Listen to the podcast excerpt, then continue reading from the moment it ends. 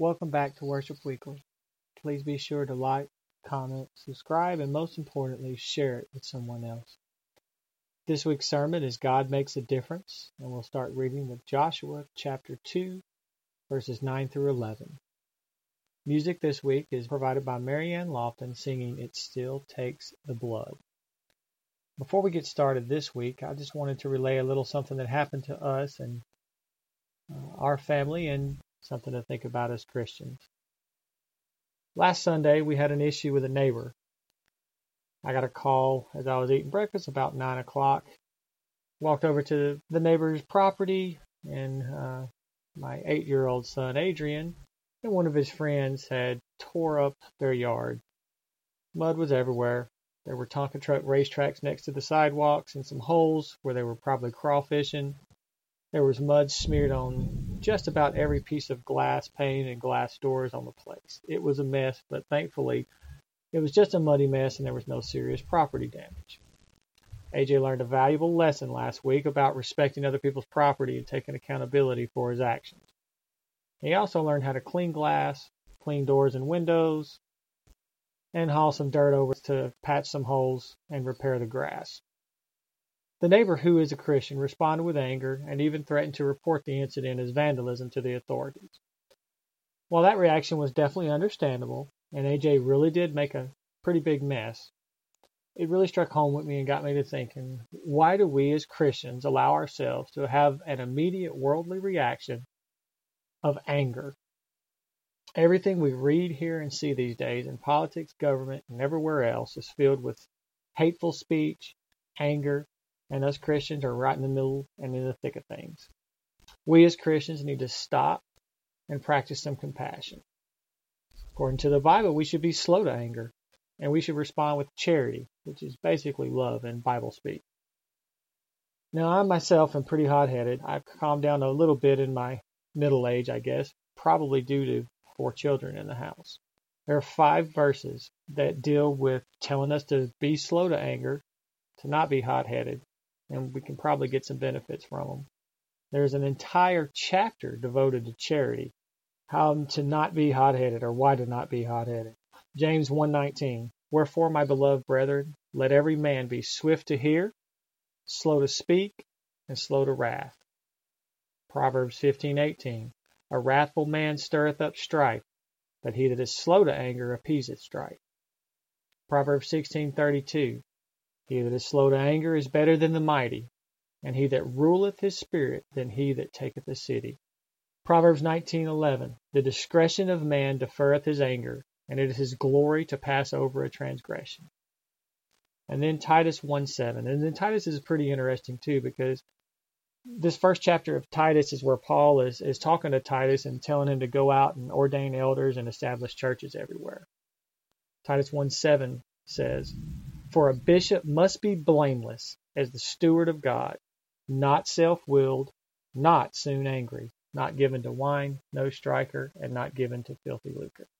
Pretty cut and dried. We need to check our anger at the door, take a breath.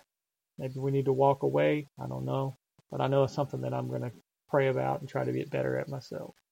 1 Corinthians 13 is a love chapter of the Bible. You hear it all the time used in weddings and the like. In the King James Version, the word charity is used throughout this chapter. But what is charity?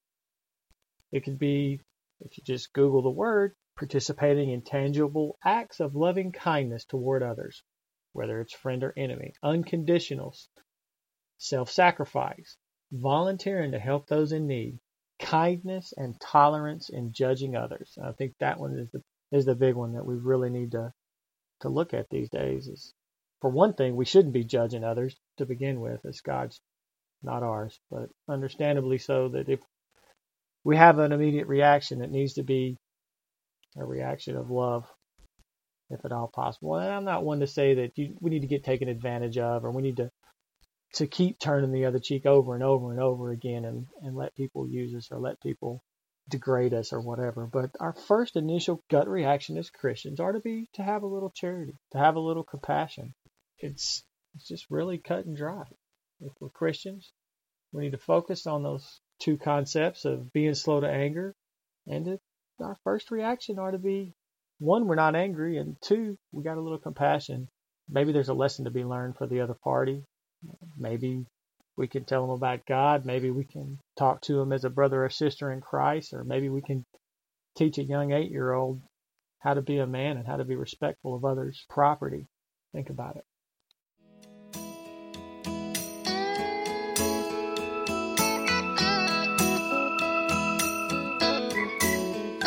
Takes water to quench the thirst of man. It takes love to fill the void in a lonely grave. It takes breath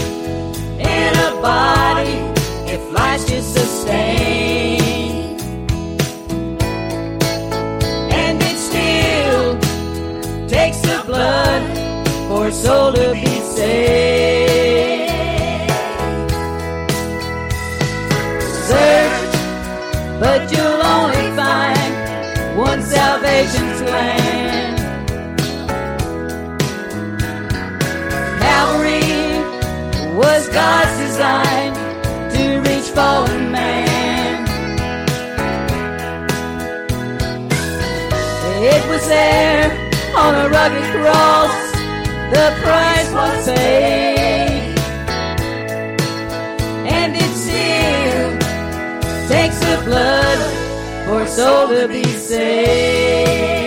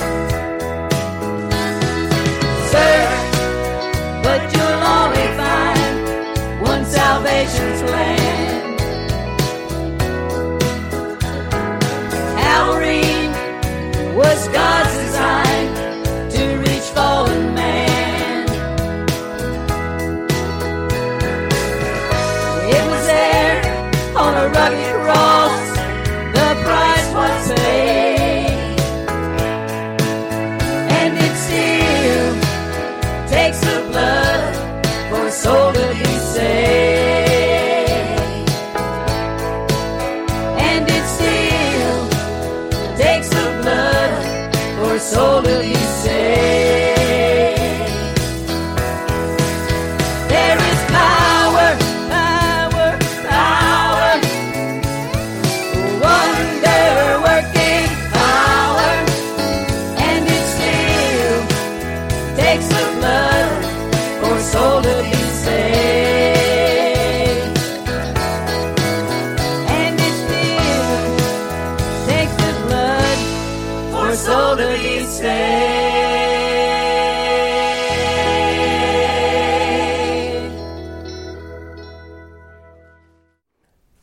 Want to you this morning about a message that God makes a difference in you, in your life. God makes a difference. Joshua chapter 2, verse 9, 10, and 11. And she said unto the men, I know that the Lord has given you the land, and that your terror is fallen upon us, and that all the inhabitants of the land faint because of you. For we have heard how the Lord dried up the waters of the Red Sea for you when you came out of Egypt, and when you did unto the two kings of the Amorites that were on the other side, Jordan, Sihon, and Og, whom you utterly destroyed. And as soon as we had heard these things, our hearts did melt, neither did there remain any more courage in any man because of you. For Lord, the Lord your God, He is God in heaven above and in the earth. God makes a difference in Joshua chapter 2, verse, verses 9 and 10. Rahab's name was put in the book of Hebrews, the Hall of Fame, what I call. That God's business, not our business. Amen. James 2.25. Hebrews 11.31. My faith in Rahab harlot perished not with them that believe not, when she had received spies with power. Now, I don't understand everything of the Word of God, but I want to tell you this. Rahab's name was put in the book of Hebrews, chapter 11, faith chapter of the Bible. I call it the Hall of Fame because all those people in it. And I want you to know that she was saved because she had them spies and she believed in the God of heaven and earth. And I want to make sure God makes a difference in your heart. Say what you want to, brother and sister in Christ.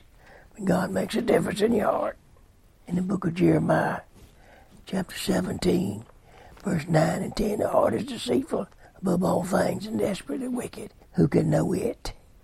I, the Lord, search at the hearts. I try the reins, even to give ever man according to his ways and according to the fruits of his doings. God makes a difference in the, in your heart. Matthew 5, verse 8, Genesis 6 and 5, 1 Peter 1, 22, 23, 2 Timothy 2, 19 through 22. Satan rebelled against God in Ezekiel 28, 13 through 17, and Isaiah 14, 12 through 14. He rebelled against God. He wanted to be God. He wanted to take his place. And he tried to be God, but he couldn't. God cast him out of heaven. And he cast him out. He took a third of the angels. And when he fell on the earth there, he fell in the Garden of Eden.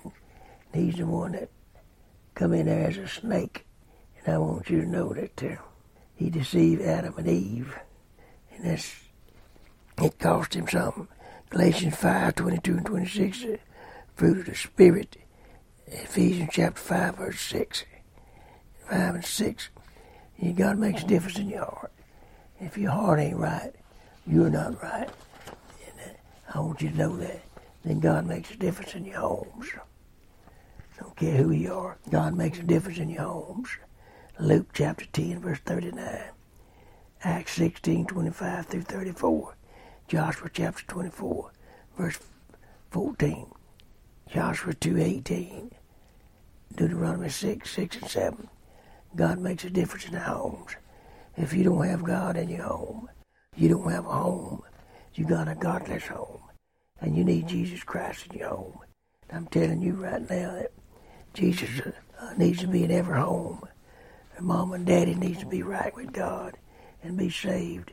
And if you got some children, you to get them in church and teach them that they need to live for the Lord Jesus Christ and be in church.